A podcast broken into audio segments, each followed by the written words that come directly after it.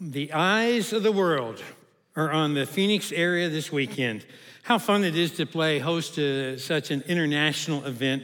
A little over 100 million viewers will be watching the Super Bowl this weekend. Now, I fly into Phoenix about eight times a year, and, and let me just say that this time it was a very different experience, all right? I mean, the city was expecting me. You all were so prepared. I mean, I came walking down to baggage claim, and you, you would have thought I was the governor, you know? And there were all these people in t shirts, and everybody was coming up to me, and do you know your baggage carousel number? And I'm like, no, I don't, no. And do you need a restroom? No, I always walk this way. Uh, they were asking me all sorts of questions. I found my bag. They came over with a bowl of suckers and they said, You, you get a sucker. just because I found my own bag, you know? And uh, I've waited six years for your SkyTram rail system to the rental car center to be built. Magically, it appeared this weekend, all right? and as I'm getting on the, the tram over the loudspeaker, you know what it says? Welcome to the friendliest airport in America. And I thought, I don't know. But I asked my phone, it is. I don't know if you all knew it. You all are the friendliest airport in America. It really is. I Googled it. Yes, be proud of that, all right? And I mean, you are friend. You had red carpet at the bottom of your escalator. In Kentucky, we don't have escalators, you know? You go to our baggage claim, it's, it's in a field somewhere, all right? You fly to visit me sometime at baggage claim, a barefoot guy named Bubba with a beer belly will say, Do you need an Uber? but this is a big weekend, all right? The entire football season for the Eagles and Chiefs is on the line. The speeches that these teams will hear from their coaches before the game and at halftime will be designed to, to motivate these players like never before because you've got one shot. I mean, there are 332 million Americans, and only 53 will be able to say, I was a Super Bowl champ in 2023. This is it. Their coaches are going to say, You've got one shot, you've got to make it count. Now, a lot of us love football, so we are, we are watching it for the actual football game. But there are others who are more interested in the halftime show Yes, I understand that. I, yes. God bless you, all right? But I would say one common area where we all agree is we, we all enjoy the commercials, right? I mean, this is the only time you'll ever get shushed during a commercial, right? And, and so uh, you will see everything from the laughable to the ludicrous. You might even see Ludacris uh, this weekend in a, in a commercial. Celebrities appear in 22% of the commercials. Now, I, I talked about a team having one shot, but think about the advertising executives who stuck their neck out and convinced the boss to buy an ad. Now, some do it to introduce a product.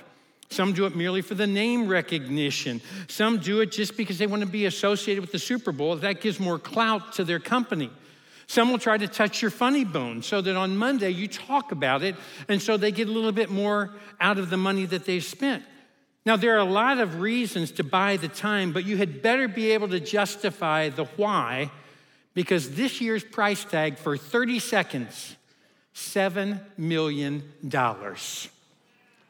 And so boards and bosses are saying to their marketing directors, You've got one shot, make it count. So, what I did is I, I dug up three of my favorite classics. And I promise you, we will get to the Bible, trust me, all right?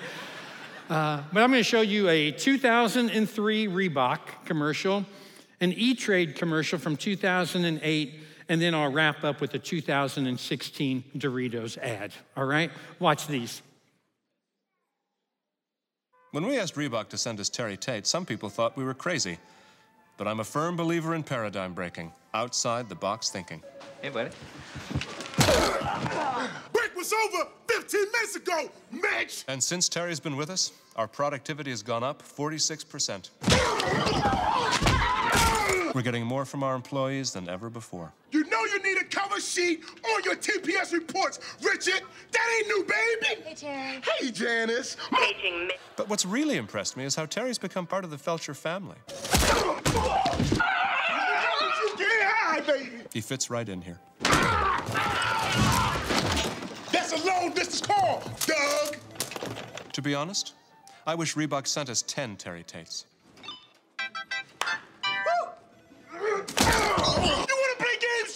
When it's game time, it's pain time, baby. Woo!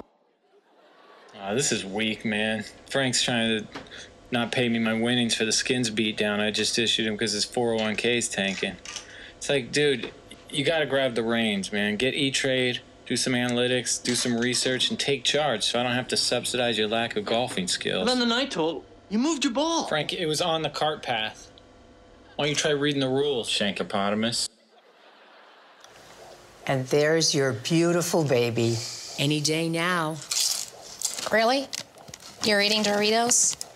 He's eating Doritos on my ultrasound. Do you see what I have to do? I know.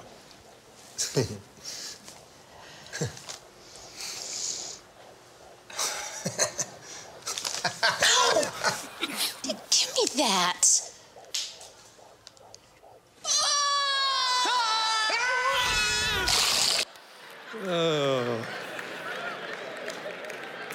I'm just getting you ready for the game, all right? Advertisers will try anything from Clydesdales to frogs, all right? There's one commercial that you will watch this weekend uh, during the game that will refer to actually two of my four points from my sermon. So be watching for that one, all right? And so there are a lot of things that are going on when the Super Bowl comes along. You have the teams, you have the fans, you have the marketers, and they all say, We got one shot. There will even be a guy in the stands at some point in the game. You will see an extra point or a field goal attempt, and you will see a bright yellow poster that says John 3:16. And he will go to a great deal of trouble and expense just to try to communicate a message with four letters and three numbers. He just wants to be a witness. And he wants to scatter those seeds to 100 million people. Now, why is it that we take advantage of these opportunities? Why is it that you have op- opportunities that you can take advantage of? What is it that you can seize? Well, Ephesians chapter 5, verse 16 says it like this Make the most of every opportunity in these evil days. Now, I've always said this my, my entire life, ever since I was a kid. Look, if, if you had one shot or one opportunity, to seize everything you ever wanted. One moment, would you capture it? Would you just let it slip? I'm going to stop right there, all right? Now, some of you, those aren't really my words, those are the words from the great theologian Eminem, all right? That actually comes from last year's Super Bowl halftime show, all right? But I do agree with Eminem, you've got one shot. You've got one life to live. It got me to thinking, what if, what if Rihanna got a sore throat and a sprained ankle? All right? And Fox TV called me up and said, hey, Dave, we heard that you are in town. Uh, but this year, instead of music and dancing, we'd like to go the preaching route because that's so popular, you know, at sporting events. And so, uh, would you preach for about 20 minutes or so to the Super Bowl audience? If they called me and said that, what, what would I preach on? What would be the most important message that I could share that would cover a wide array of people if I only had one shot? So I wrote this message with that in mind, and I'd like to try to divide all of civilization and all of time and summarize it down into four different parts. Part one God made a masterpiece. He created the world. He spoke the world into existence. Where there was nothing, He made something. He created all the beauty in this world Niagara Falls, the Grand Canyon, the blue waters of the Caribbean, the Swiss Alps, the glaciers. But it goes so, so far beyond just the physical things that we see. You see, that's a masterpiece, but, but really, when I say that, the masterpiece that I'm talking about is you. Genesis chapter 1, verse 27. So God created mankind in his own image. In the image of God, he created them. Male and female, he created them. We are his real masterpiece. You have value because you were made in His image. There's something inside of you that is wired like God. Evolution teaches that you are here by accident. Christianity teaches that you are here for a purpose. Ephesians chapter 2 verse 10, for we are God's handiwork, created in Christ Jesus to do good works which God prepared in advance for us to do. You have a purpose. Your, your good works can bring people to Christ. Psalm 139 says that you were fearfully and, and, wonderfully made, that God knit you together in your mother's womb. You're here to glorify God. So, in creation, God made a masterpiece. But then, part two, we made a mess. And we did. The garden where Adam and Eve lived was a perfect paradise. God walked and he, he talked with them, and He gave them just one rule that they could do absolutely anything that they wanted except to eat the fruit from one particular tree. But Adam and Eve disobeyed, and every human ever since has continued. We are selfish, we are sinful.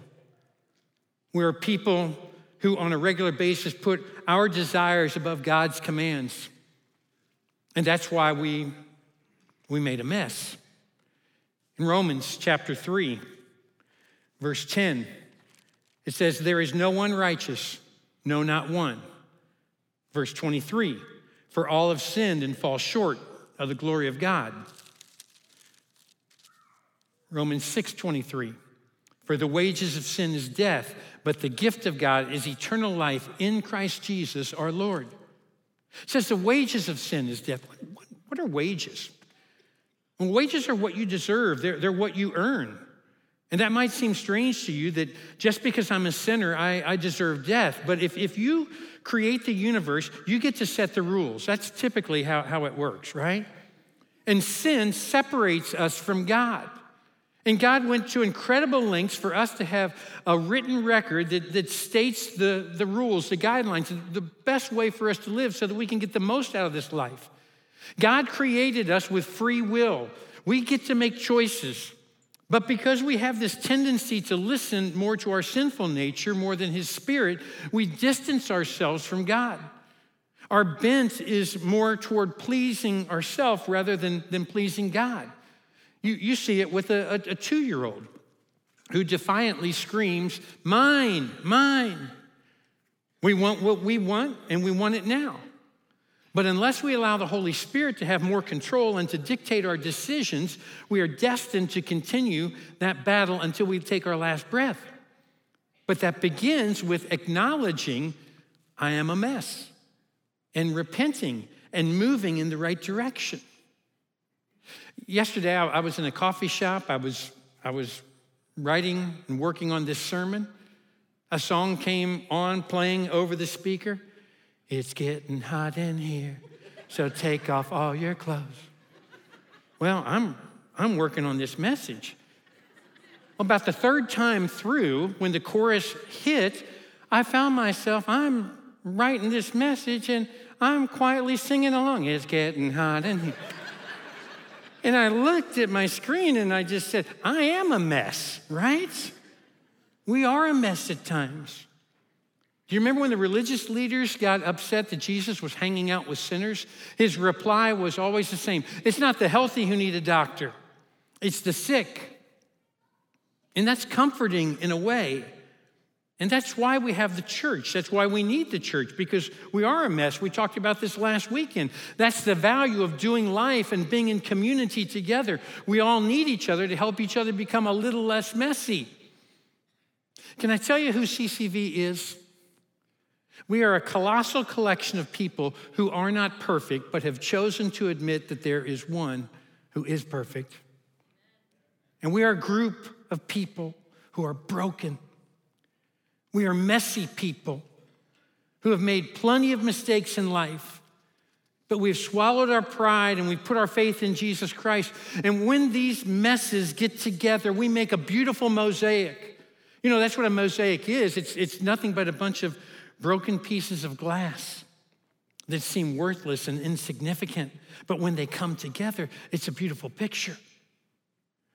From the insecure to the overconfident, from the struggling to the recovering, from the penniless to the profitable, from the down and out to the up and coming. We are CCV, but as helpful and as good as church can be, God knew that the church couldn't save us.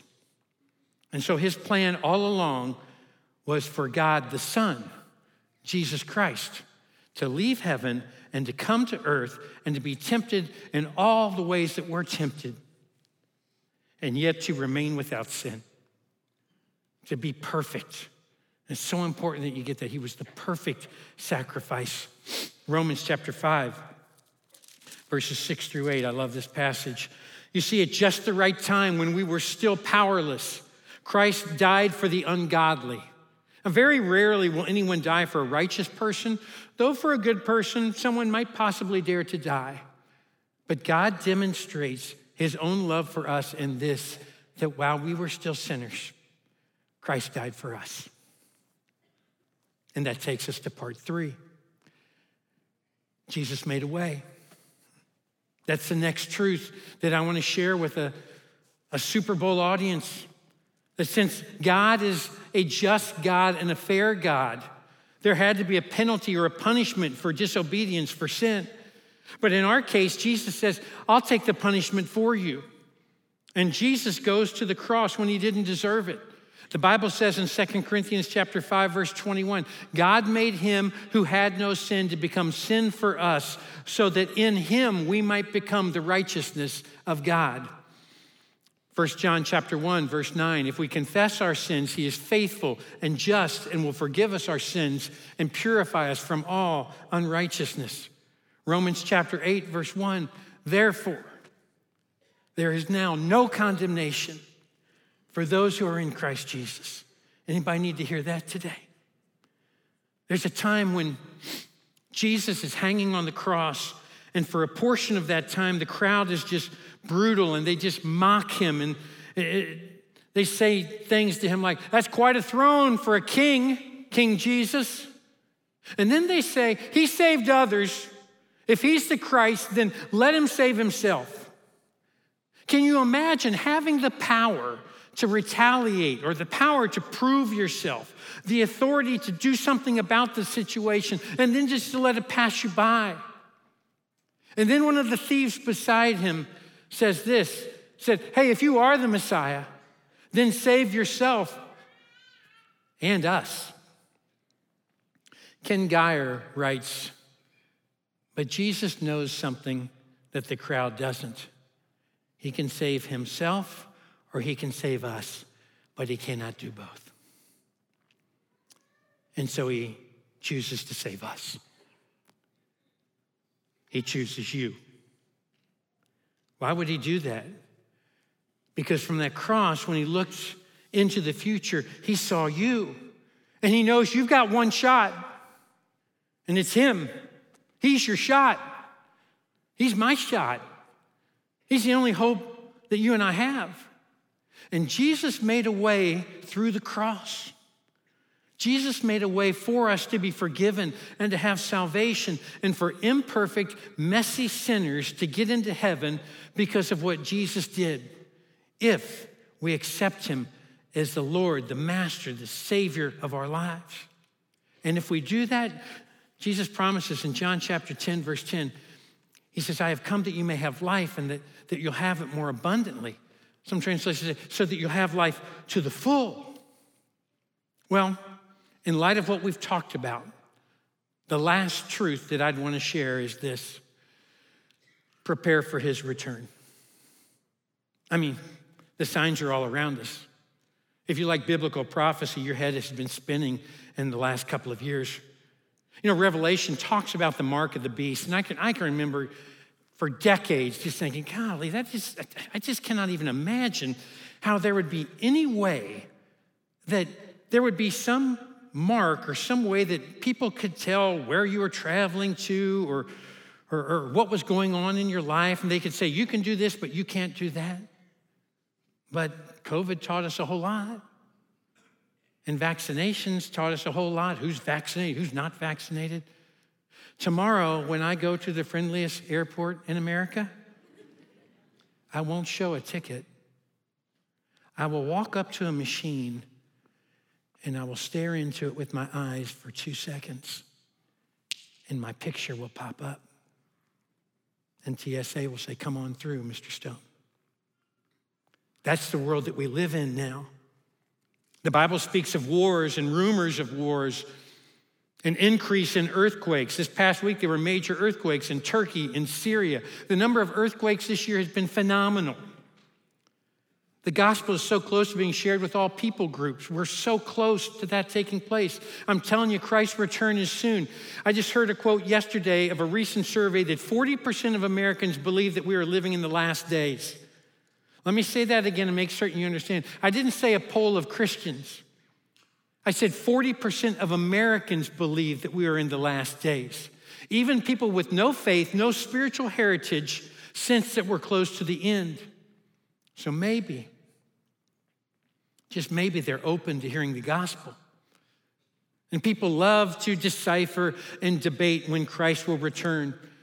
But Jesus said in Matthew chapter 24, verse 36, about that day or hour, no one knows, not even the angels in heaven, nor the Son, but only the Father. He says, I don't know. Some of you may recall that almost 35 years ago, back in, in September of 1988, there was a gentleman by the name of Edgar Whisenant. And he put out a little book that was entitled 88 Reasons the Rapture Will Occur in 1988. And he was convinced that Jesus was going to return on September 10th, 11th, or 12th. And many disillusioned followers sold all their belongings and they went to the top of mountains and they waited for those three days for Jesus to come. If you're unfamiliar with any of this, just Google 88 reasons and it will pop up immediately. Now, at that time, I worked at Cincinnati Christian University, and to say that the, the student body was getting a kick out of this whole shenanigan that was unfolding would be to put it mildly, right?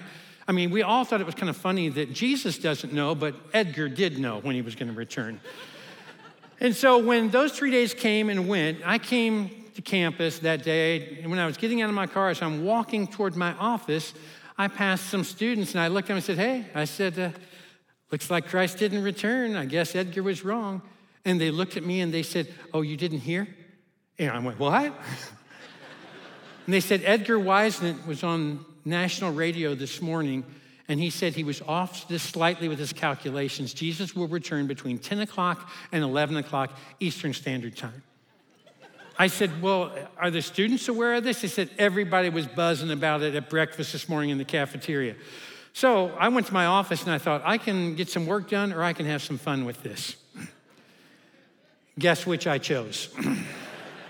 And so I called up the maintenance department. I said, hey, do you all have a long rope that I could borrow and maybe a pulley system? And they said, yeah, sure, Dave, we've got that. I called up two guys who, who played the trumpet. I said, would you bring your trumpets and would you meet me up at my office in, in about 30 minutes? Sure, Dave, we'll come up.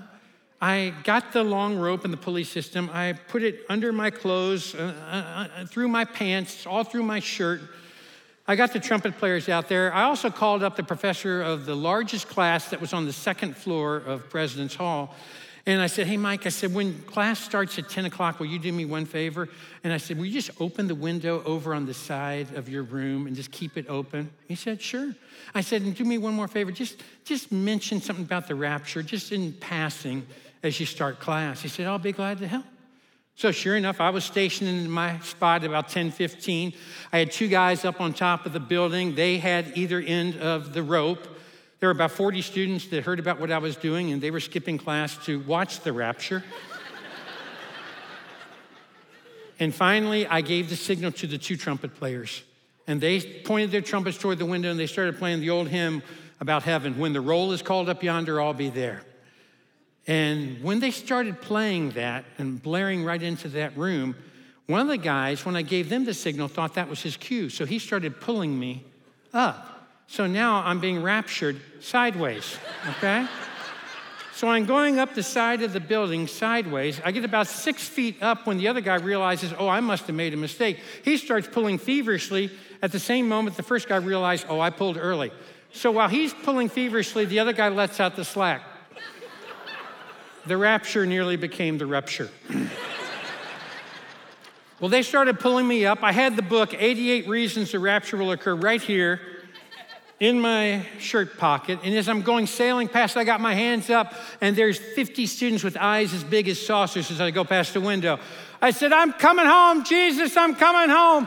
I don't know why they're not coming home, but I'm coming home. and these two guys, they just dragged me all the way up and they pulled me over the top of that lip. And I mean, the kids down there were on the lawn, they're clapping away. You know, kids that will skip class, they will clap for just about anything, right? So we're up there, we're exhausted. I feel like I have been a, uh, I, I'm a fingernail on an emery board up against the brick for the entire trip up. They pull me over the lip, I'm up there. These two guys are sweating profusely. They are just dog tired. Finally, one of them, Jim Stanley, he catches his breath. He says, Hey, Stone. He said, Do You ever think what might have happened if while we were pulling you up, we got raptured and you didn't?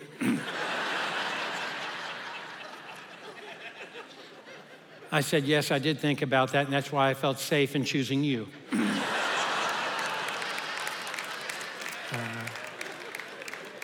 as I recall, Jim did not think it was all that funny.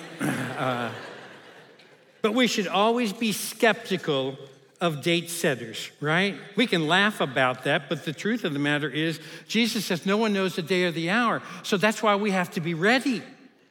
There has to be a sense of urgency because Eternity hangs in the balance. Knowing that He is coming is much more important than knowing when He is coming. You see, choice, not chance, will determine your eternal destination. Christ will return, perhaps today. And every one of us will be assigned to either one of two places either heaven or hell. And it will all depend upon who you've chosen to live your life for. See, if the Bible only spoke of hell even one time, we would have to believe that it's true. But the Bible doesn't talk about it once, it talks about it 54 different times. And Jesus is the one who talked about it more than anyone else because he wanted to make certain that you never go there. Acts chapter 4, verse 12. Salvation is found in no one else for there is no other name under heaven given to mankind by which we must be saved. What I'm saying is that there is power in the name of Jesus because he is the only way. And so we have to be prepared. About nine months ago, my, my son in law, Aaron Joss, he's married to my daughter Sadie, he entered his first full marathon in, in Waco, Texas. They live in Houston, and he had trained for months in preparation. So he traveled to Waco, and, and Sadie and my little granddaughter Sable went, and Aaron's parents went, and Aaron's sisters went. And it was just an exciting day, and everything was going well. I was speaking in South Carolina, and I kept getting texts every hour, just pictures and, and videos, everything was going on. But somewhere in the 26th mile, Aaron collapsed and praise the Lord, there was a medical team that was right there.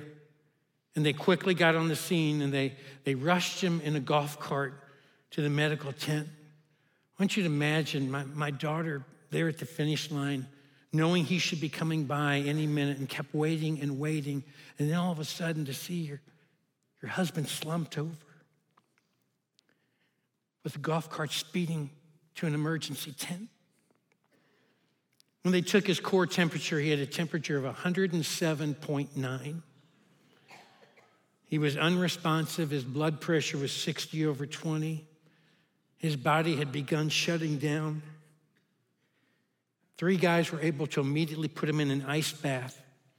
He didn't come to until he was in the emergency room an hour or so later. It took an intense toll on his body. It affected his muscles, his liver, but especially his kidneys. And Aaron spent 16 consecutive nights in the hospital. Since his kidneys weren't functioning, he, he had dialysis several times just to try to get those kidneys to kick in. And it was a traumatic few weeks. He started improving after about 10 days. And he gradually kept improving. And he returned to work uh, about a month after he got out of the hospital. It was just one of those freak things. But we are so grateful for the Lord's intervention. And selfishly, we are thankful that God wasn't done with Aaron yet. He has no recollection of anything after the 22nd mile until he awakened in the hospital emergency room. The day he came home from the hospital was my first time to truly get to have a, a good talk about it all. And that night in their home, I asked him about those, those hours that he doesn't remember. I, I said, Is there anything that you recall?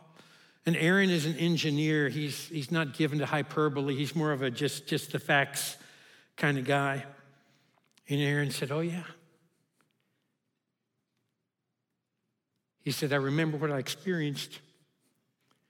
I felt like my body was slipping away. And I really thought, this is it. And I didn't think I was going to make it. And I felt like I was going to die. And I was just encompassed by this darkness. I said, What did you do? Aaron said, In my heart, I just started saying the name of Jesus. I just started calling out to him Jesus, Jesus, Jesus.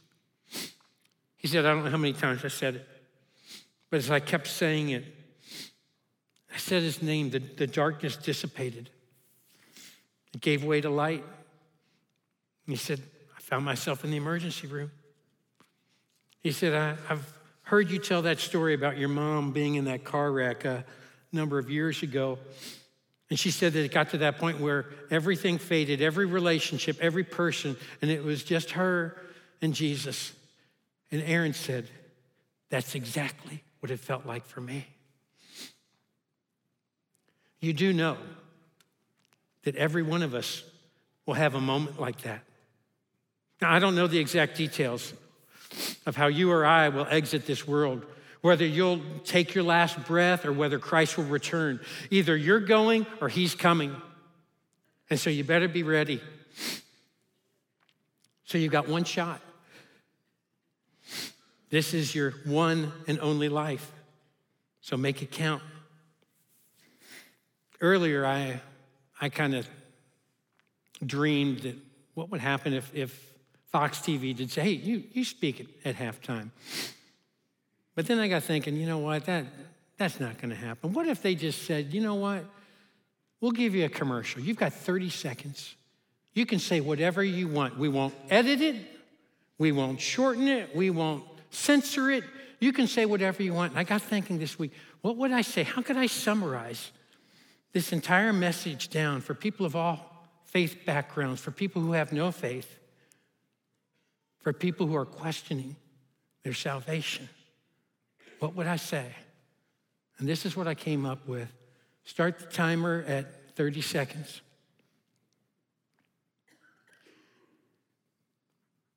God made a masterpiece. We made a mess. But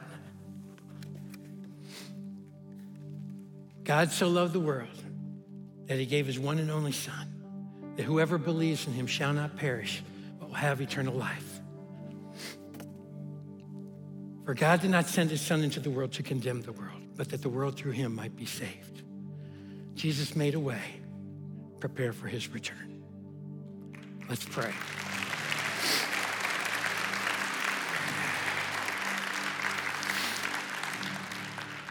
Pray with me. Our Father in heaven, for those who uh, need to call out to you, may they call out to you. May they say your name. May they accept you. May they walk and live for you. Lord, for those who uh, have walked with you and made a decision at some point, but they kind of have gotten off that road and they've taken the detour, would you pull them back and would you give them that chance as they repent and they come clean and they say, Lord, I just want to I just want to get right with you. I just want to be in a right relationship. So we thank you for what your word says. Who is it that overcomes the world? Only the one who believes that Jesus is the Son of God. It's in His name that we pray. Amen. As you leave today, um, at all of our campuses, if, if you want to talk to somebody, Super Bowl week can be a great time for you to make a super decision. There are people who would love to talk with you uh, at, at the guest services area at all of our campuses. So don't, don't leave your campus if God lays something on your heart. Have a great week.